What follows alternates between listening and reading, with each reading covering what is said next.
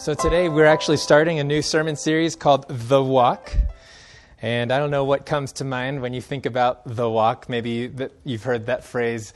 Yeah, they can talk the talk, but can they walk the walk, right? So this isn't, we're, we're not just talking about, uh, you know, I don't know, back in high school when I was super self conscious, uh, trying to figure out, okay, I'm, I'm going to be a freshman in high school. How, how am I going to, how am I going to walk, you know? Like, how, how should I, what should I, you know, you know, that kind of thing. No, that's not what we're talking. We're not talking about, you know, your posture, your gait, or whatever. But we're talking about the walk, how you live, how you live your life. You know, in the in the New Testament, um, Paul, Peter, John, they, they often use walking as like a metaphor for how it is that we live our lives, how we conduct ourselves. So Paul talks about walking in the Spirit. John talks about walking in the light. Um, you know, Peter is talking about negative examples of walking in the flesh and things like that. But one of the, the biblical metaphors or the uses of, of walking that I love the most is in Genesis chapter 5 very simple description of a man that we only have a few verses describing him about. And Enoch walked with God, and he was not. What? What happened? He was walking with God day by day so closely that eventually one day he just walked with him straight to heaven. You know?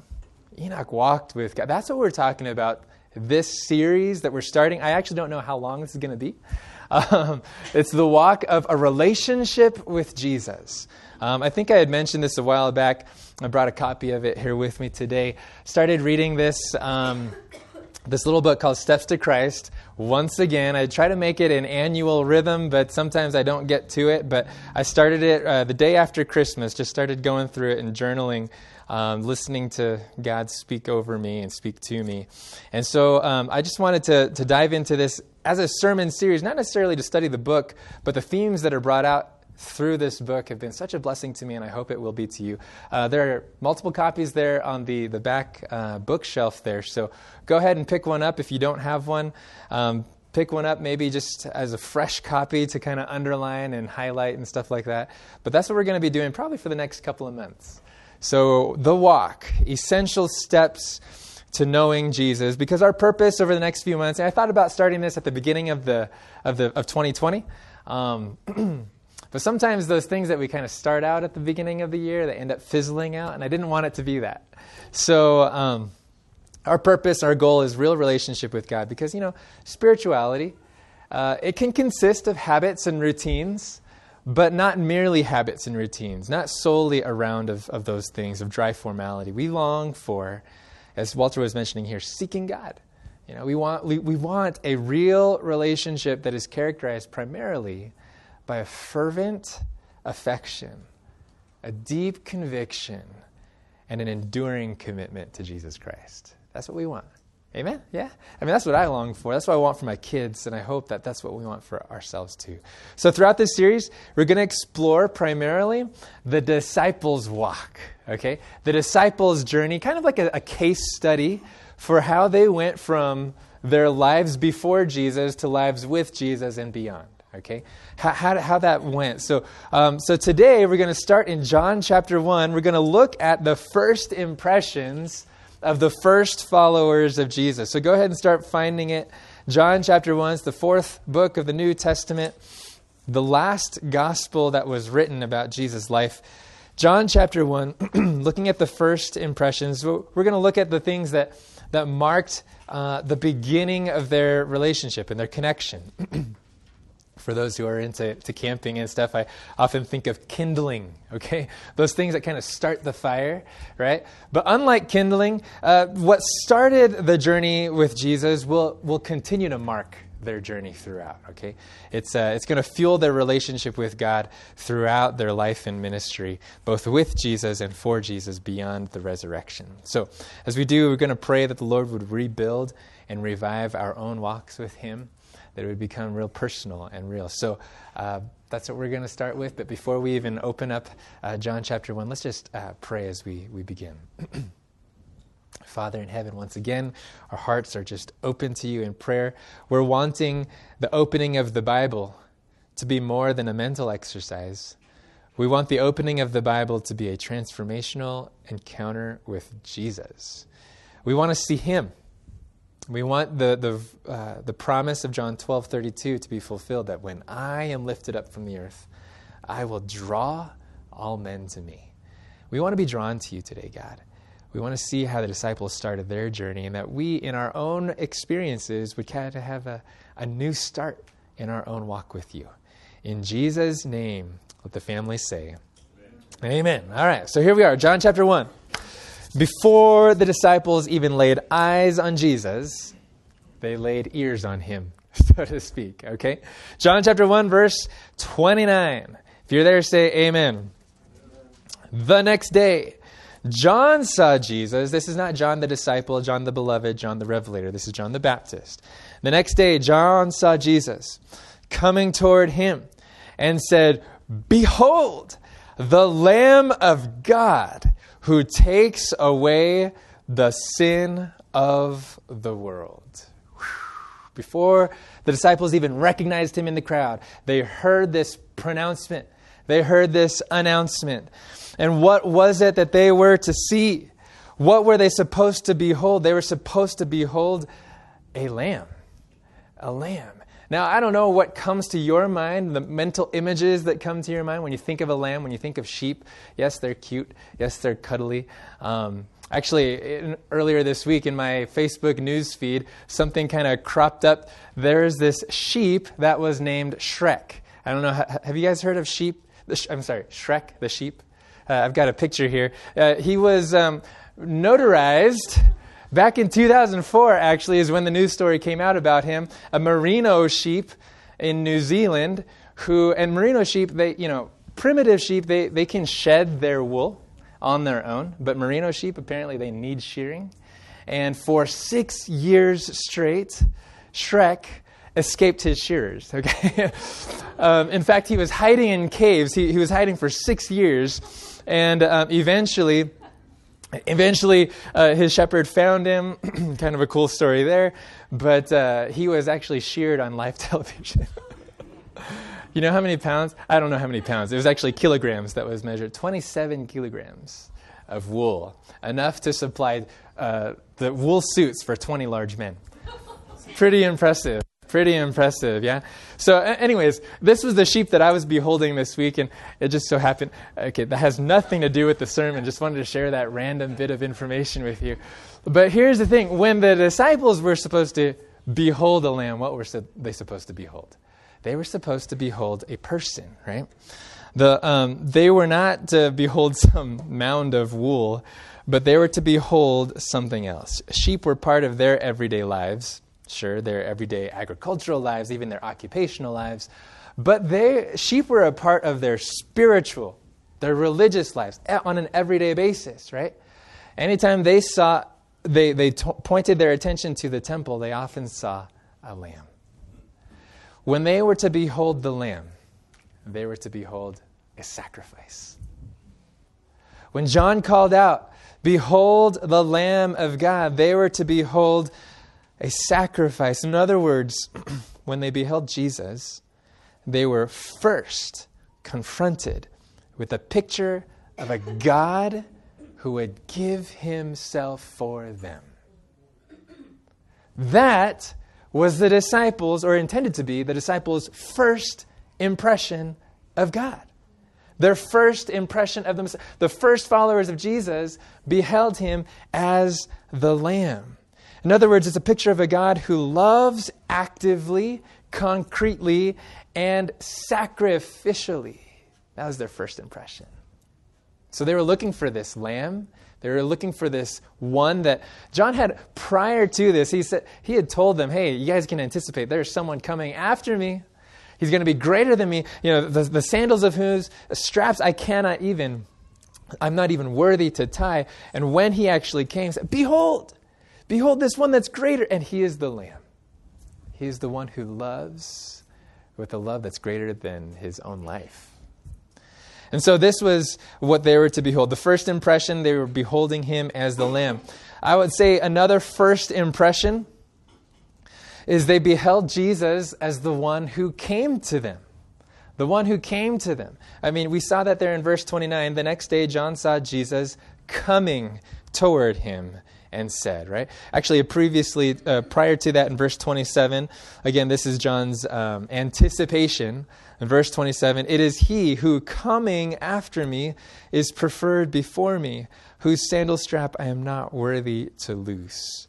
Okay, so here's, here's John. He's saying, there's one that's coming, and then on that day, that one actually does come. He actually came to them, walked up to the Jordan River. And he didn't just do it once. Um, apparently, this was, this was post baptism. Uh, so he has come to that river before, right? This is post baptism. And do you know, do you remember what experience Jesus had immediately after his baptism? You know, he heard the, heard the voice from heaven. He saw the heavens opened up. The, the Spirit of God descended on him like a dove. But then, where did Jesus go from the Jordan River? Into the wilderness, yeah. So, this story here, where we're catching up with John 1, verse 29, we've kind of bypassed the baptism, we've bypassed the 40 days in the wilderness. So, here's Jesus. You know, some, some of those in John's crowd that day probably actually heard the voice or heard some sort of heavenly rumbling. They probably saw Jesus' face lighted up with the glory of God as the Spirit of God was descending on him like a dove. They were pro- some of them were probably witnesses that, even some of the, the eventual disciples. but by this time, Jesus looks completely different. After 40 days without food, he's probably emaciated. He's probably scraggly, probably not one to really behold. But John calls them to behold him anyway. Behold him as the Lamb, and behold him as one who came to them. And what do I mean by that? In other words, Jesus was the one who came first. Uh, let, me, let me see if I can describe. He was the one who took steps towards them before they had any acknowledgement or any awareness that they could take steps toward him. And this is huge to me. I, I don't know. Uh, this, is, this is what John eventually would say in 1 John chapter 4.19.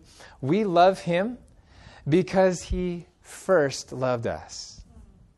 In other words, Jesus' love is not contingent upon our response toward him, but it's always first. There's a song that I heard on the radio. You know, uh, Jacob is an avid K-LOVE listener.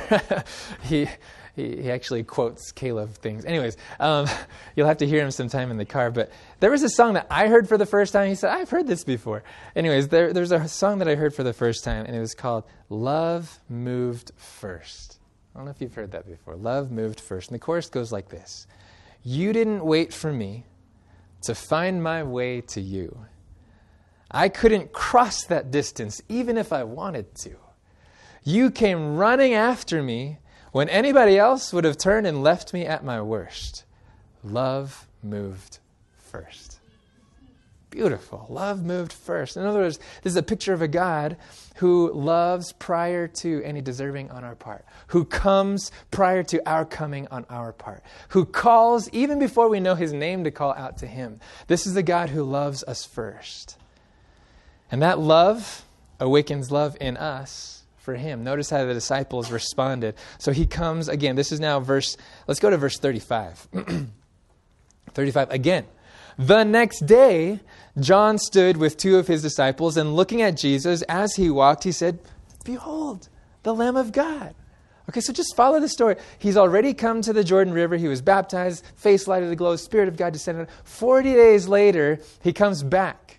He's coming. He's coming. He's coming. Okay. Forty days later, he comes back. John says this declaration Hey, behold the Lamb of God who takes away the sins of the world. Nobody moves, nobody responds. But you know what? Jesus comes again. he comes again the next day. John stood with two of his disciples, looking at Jesus as he walked. He said, Behold, the Lamb of God. And then in verse 37, the two disciples heard him speak, and now it stirs up a response, an active response. They followed Jesus. And Jesus turned and seeing them following, said to them, What do you seek? Maybe a gentle way of, What, what you looking at? You know, what, what, what do you want?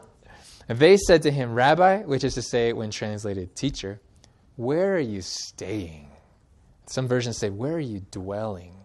He said to them, Come and see. So the love of Jesus, who comes to them first, actually awakened in them a desire to come to him.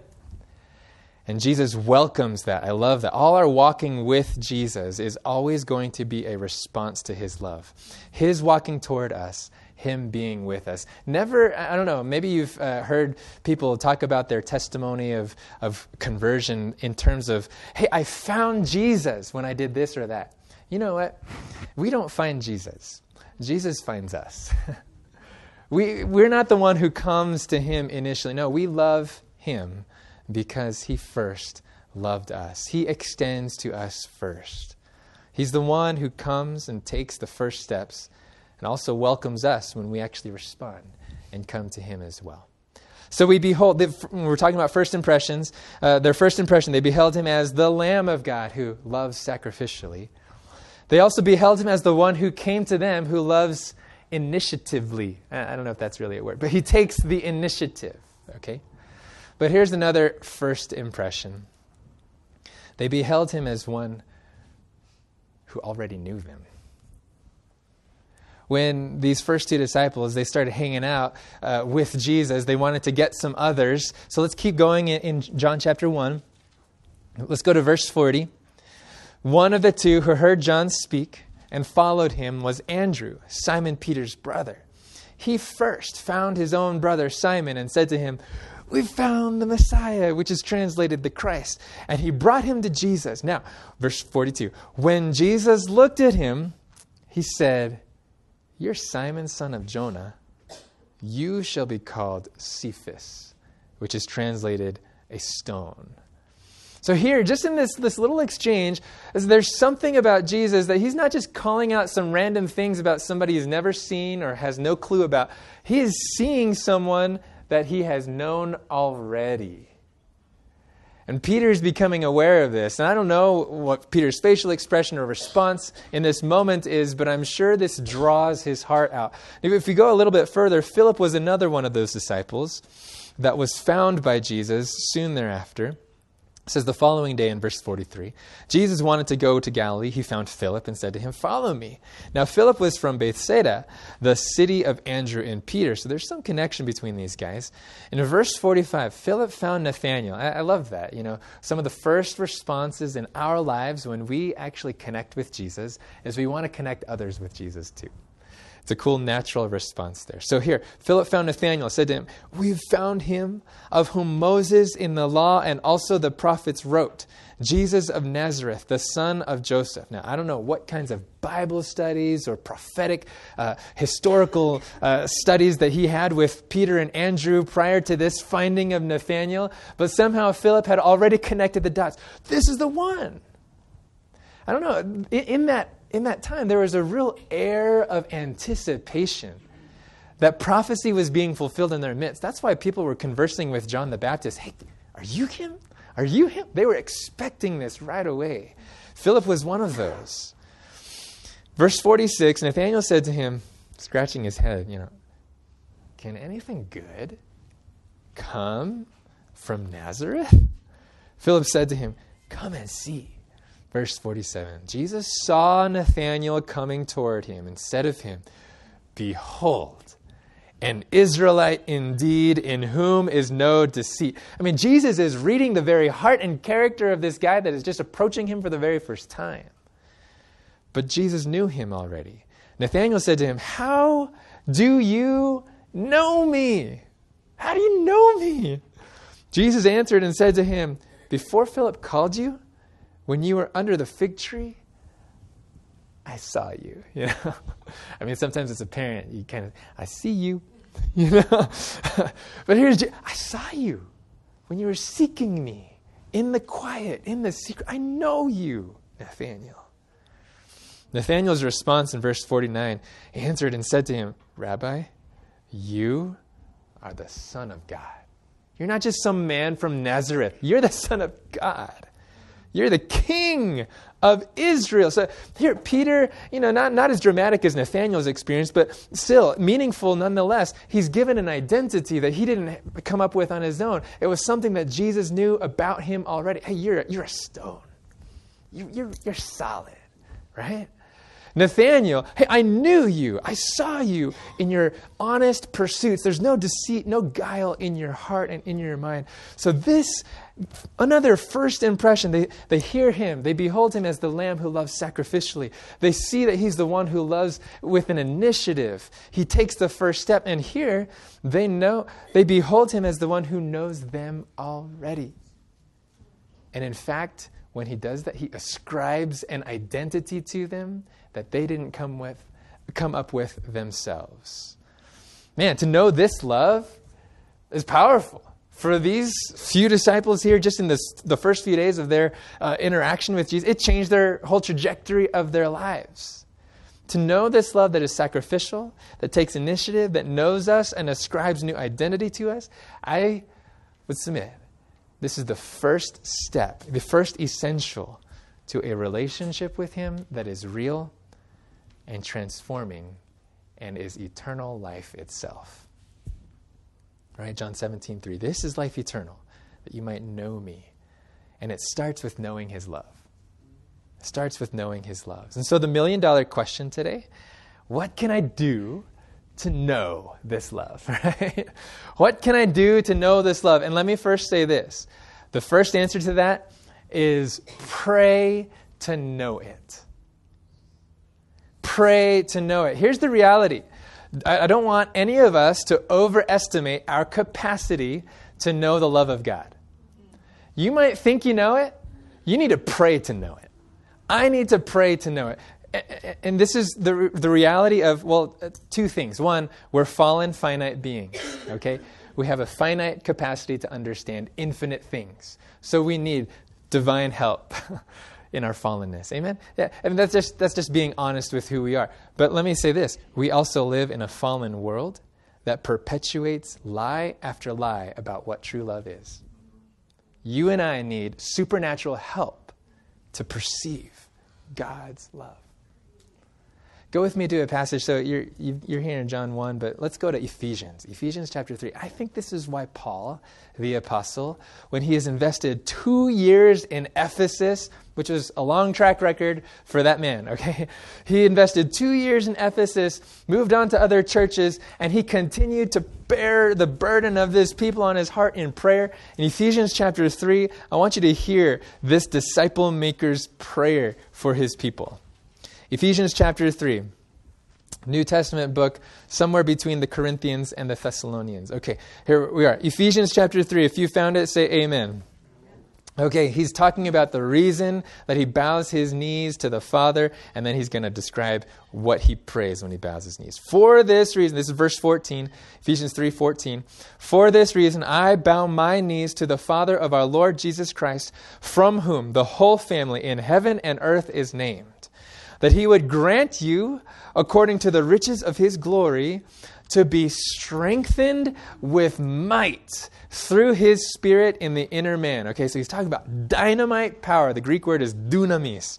Strengthened with might through his spirit in the inner man, that Christ may dwell in your hearts through faith that you, being rooted and grounded in love, don't worry, he's still just winding up. Okay, this is one of Paul's long, lengthy st- sentences that hasn't gotten to the punch yet. Okay, that, that you would be rooted and grounded in love. Verse 18, that you may be able to comprehend with all the saints what is the width and length and depth and height, to know the what? The love of Christ, which passes knowledge. I want you to know something that is beyond your knowledge. and you need strength in the inner man to do it. You have no capacity to perceive, as finite beings, what is so infinite. You want to know the love of Christ? Pray to know it pray to know. And this might seem impossible. How can I know the unknowable? That's why in verse 20 he says this Now to him who is able to do exceedingly abundantly above all that we ask or think according to the power that works within us. You know, we claim that promise like when we're praying about things that seem impossible, you know, healing for somebody or uh, some provision where it seems like the roads are, all the roads are blocked. But you know what? This is particularly applicable to knowing God's love. That is impossible to know. God's able to do exceeding abundantly above all that you even ask or think to ask in perceiving God's love. So pray to know it. Pray to know it. And watch how the walk begins or re begins in your life. Pray to know God's love. Maybe your walk has become a limp. Maybe your walk has become a sit. You know, I don't know what. Maybe. But, it, but, but start with praying to know God's love. The other thing I would say how to know God's love is do what these guys did behold it. behold it. Now, it's not necessarily in our everyday vernacular, but simply to behold is to look. To look, to pay attention to. And let me just suggest three ways, three uh, avenues of things to behold. Okay? So, beholding, um, let's go here. Beholding God's love just like the disciples, look first to his sacrifice, right? The very first impression was, Behold, the Lamb of God. So look first to his sacrifice. Look to him as the Lamb, as the one who loves you more than his own existence. Cultivate the habit of intentionally dwelling on the cross. I don't know if this is a daily habit for you, but I would highly recommend it. Let this become a daily habit to intentionally dwell on the cross. And specifically, not just the pain of the cross, but the character of the God who is on the cross. Right? The character of a God who would give himself for you, even if you were the only soul to be saved. Beholding this love, and believing this love, and receiving this love is the first step toward life eternal. It's foundational for every other experience in knowing Jesus. It's not just the kindling at the beginning, it's going to mark your, it's going to fuel the fire all throughout. And I'll tell you this seeing this love specifically at the cross, it actually allows you to start seeing God's love everywhere else. a really awesome quote from this chapter, first chapter of Steps to Christ. Notice the cause and effect here. The more we study the divine character in the light of the cross, the more we see tenderness, I'm sorry, the more we see mercy, tenderness, and forgiveness, blended with equity and justice. Okay, so catch this. So the more we study God's character at the cross, the more we'll see mercy, tenderness, etc., blend, blended with equity and justice. But follow this. And the more clearly we discern innumerable evidences of a love that is infinite and a tender pity surpassing a mother's yearning sympathy for her wayward child. Do you follow what she's saying? When you start looking at the cross, when you start seeing God's love there, you're going to start seeing innumerable evidences of God's love everywhere else. I wouldn't recommend this, but if you ever stare at the sun, don't, don't do this. at the ski slopes, man, it's so bright there sometimes in the Colorado sun. But if you ever like start staring at the sun and then you look somewhere else, guess what else you'll see? You'll see the sun. When you see the sun, you'll see the sun everywhere. That, that's just the, the, the, nature of God's love. It, it leaves such an impression that you begin to see innumerable evidences everywhere of His love in your life. So, if you're wanting to behold the, the, the love of God, start by beholding His sacrifice and then behold it everywhere else. Okay? Look for ways he's already shown up. Look for ways he's already dropped love notes for you in the flowers in the field, in the providences that open up. He's already shown up, just like the, the, these first disciples found out. Hey, he's already here. Let me come to him. He's already come to me. I'm going to come to him. So look for the ways he has already shown up and arrived in your life. in other words, this is the opposite of becoming so fixated on ways you wish he would show up in your life. Yeah? Expect that He's already there. He's already arrived. I love this psalm. Psalm 143, verse 8 says, Cause me to hear your loving kindness in the what time of day? In the morning, for in you, in you do I trust. The assumption of the psalmist here is that his, uh, his love, God's love, is already sounding. And he just needs his ears to hear it. Look for ways Look for ways that He has already revealed His love toward us. Often, when difficulties and disappointments come, I don't know, maybe I'm the only one, but I'm tempted to ask sometimes, where are you? You know? Where, where, are you? Here, maybe He's already here. maybe He's already come. Maybe He's already made provision. Maybe He's already extended the mercy and love and grace to supply your need and even wants in that moment. And so when we feel disconnected, unloved, or uncared for, ignored by God, even, let's instead cultivate the habit of expecting that God has already shown up and arrived. Look for the evidences of his presence to know the love of God. Behold it. So, behold it first in his infinite sacrifice. Behold it then in the ways he's already shown up. And then, thirdly, this is how the disciples beheld his love. Third, look for what he thinks of you. Look for what he thinks of you. This is a subtle shift. I think there are times you know, in our conscientiousness and our desire to do right and live right, we often think and focus and kind of fixate and even obsess over what we want God to think of us.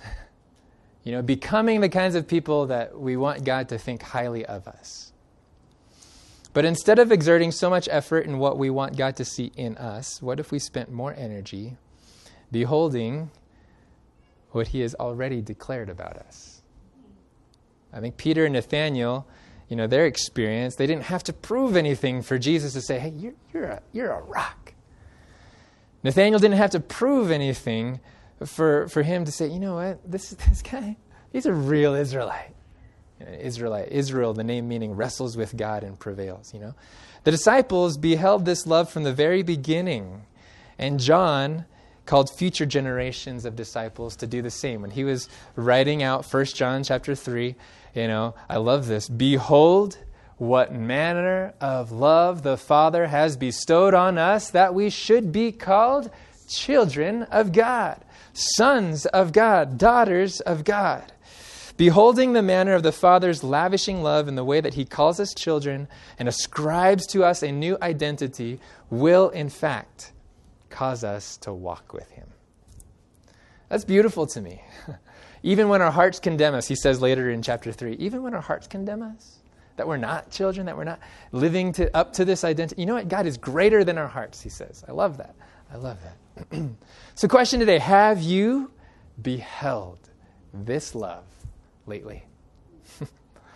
Have you beheld this love today? And maybe the better question will you behold his love every day? Every day. You know?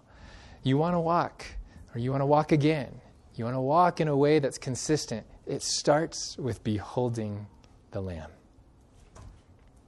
That's how it started for the disciples here in John chapter 1.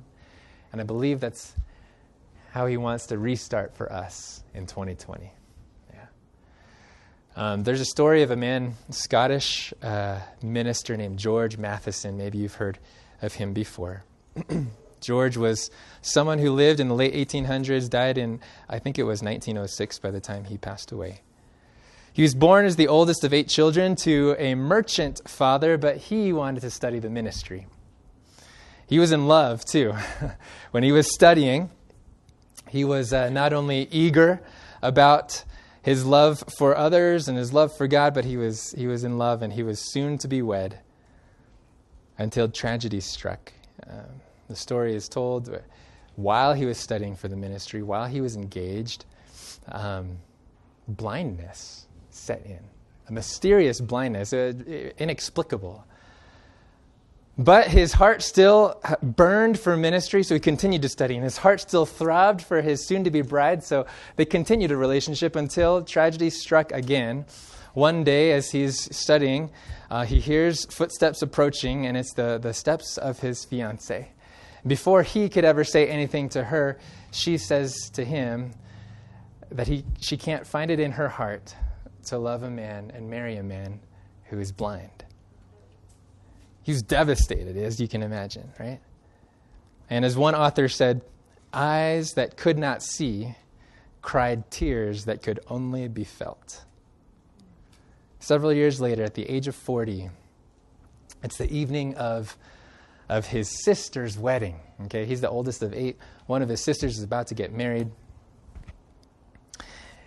And as he's celebrating this, it, it kind of awakens that uh, that heartbreak from before. And so, in his pain and agony of that moment, he, he gropes for a pen. And in the way that only, I'm not quite sure exactly how, but he writes a song. And it's a song maybe that you've heard before. Sorry, this is a picture of George here. It's a song maybe that you've heard before. it says, O love that will not let me go. I give, I rest my soul in thee. I give thee back the life I owe, that in thine ocean's depths its flow may richer, fuller be. Written by a man who knew what heartbreak was, written by a man who understood what a love that let him go was like. He wrote of another love because he could behold. He could behold the Lamb of God who takes the sins of the world. Though blind, he could behold it. Do you want to behold his love today and every day? I, I tell you what, when we begin, when we re begin to behold this love, we'll behold a love that is without any earthly comparison. No matter how picturesque your experience of love has been, this is beyond any comparison. This is a love that saves us, a love that sustains us, it's a love that even transforms us, and it's a love that we must pray to comprehend. It's a love from which nothing in this world could ever separate us. Do you want to behold his love today? Amen. Amen. Let's pray together. Father in heaven, we choose to fix our hearts on heaven we want to behold the Lamb whose love will not let us go. Please, Lord, give us the good sense to rest our weary souls in you. And that as we give to you our lives, it causes the flow of that love to be even richer and fuller still. Lord, thank you so much for being the God who walks toward us, who walks with us. And Lord, we want to walk with you. And so bless us on this journey as we continue to behold you. May it unfold for our, our hearts and our souls. May it unfold a deeper experience with you that we never thought possible. Lord, give us a daily habit, even this week, to just start praying to know the love of God. May that be true for our own hearts. May that be true for every home. Cause us to know the love of God. We pray in Jesus' saving and precious name. Let everyone say, Amen.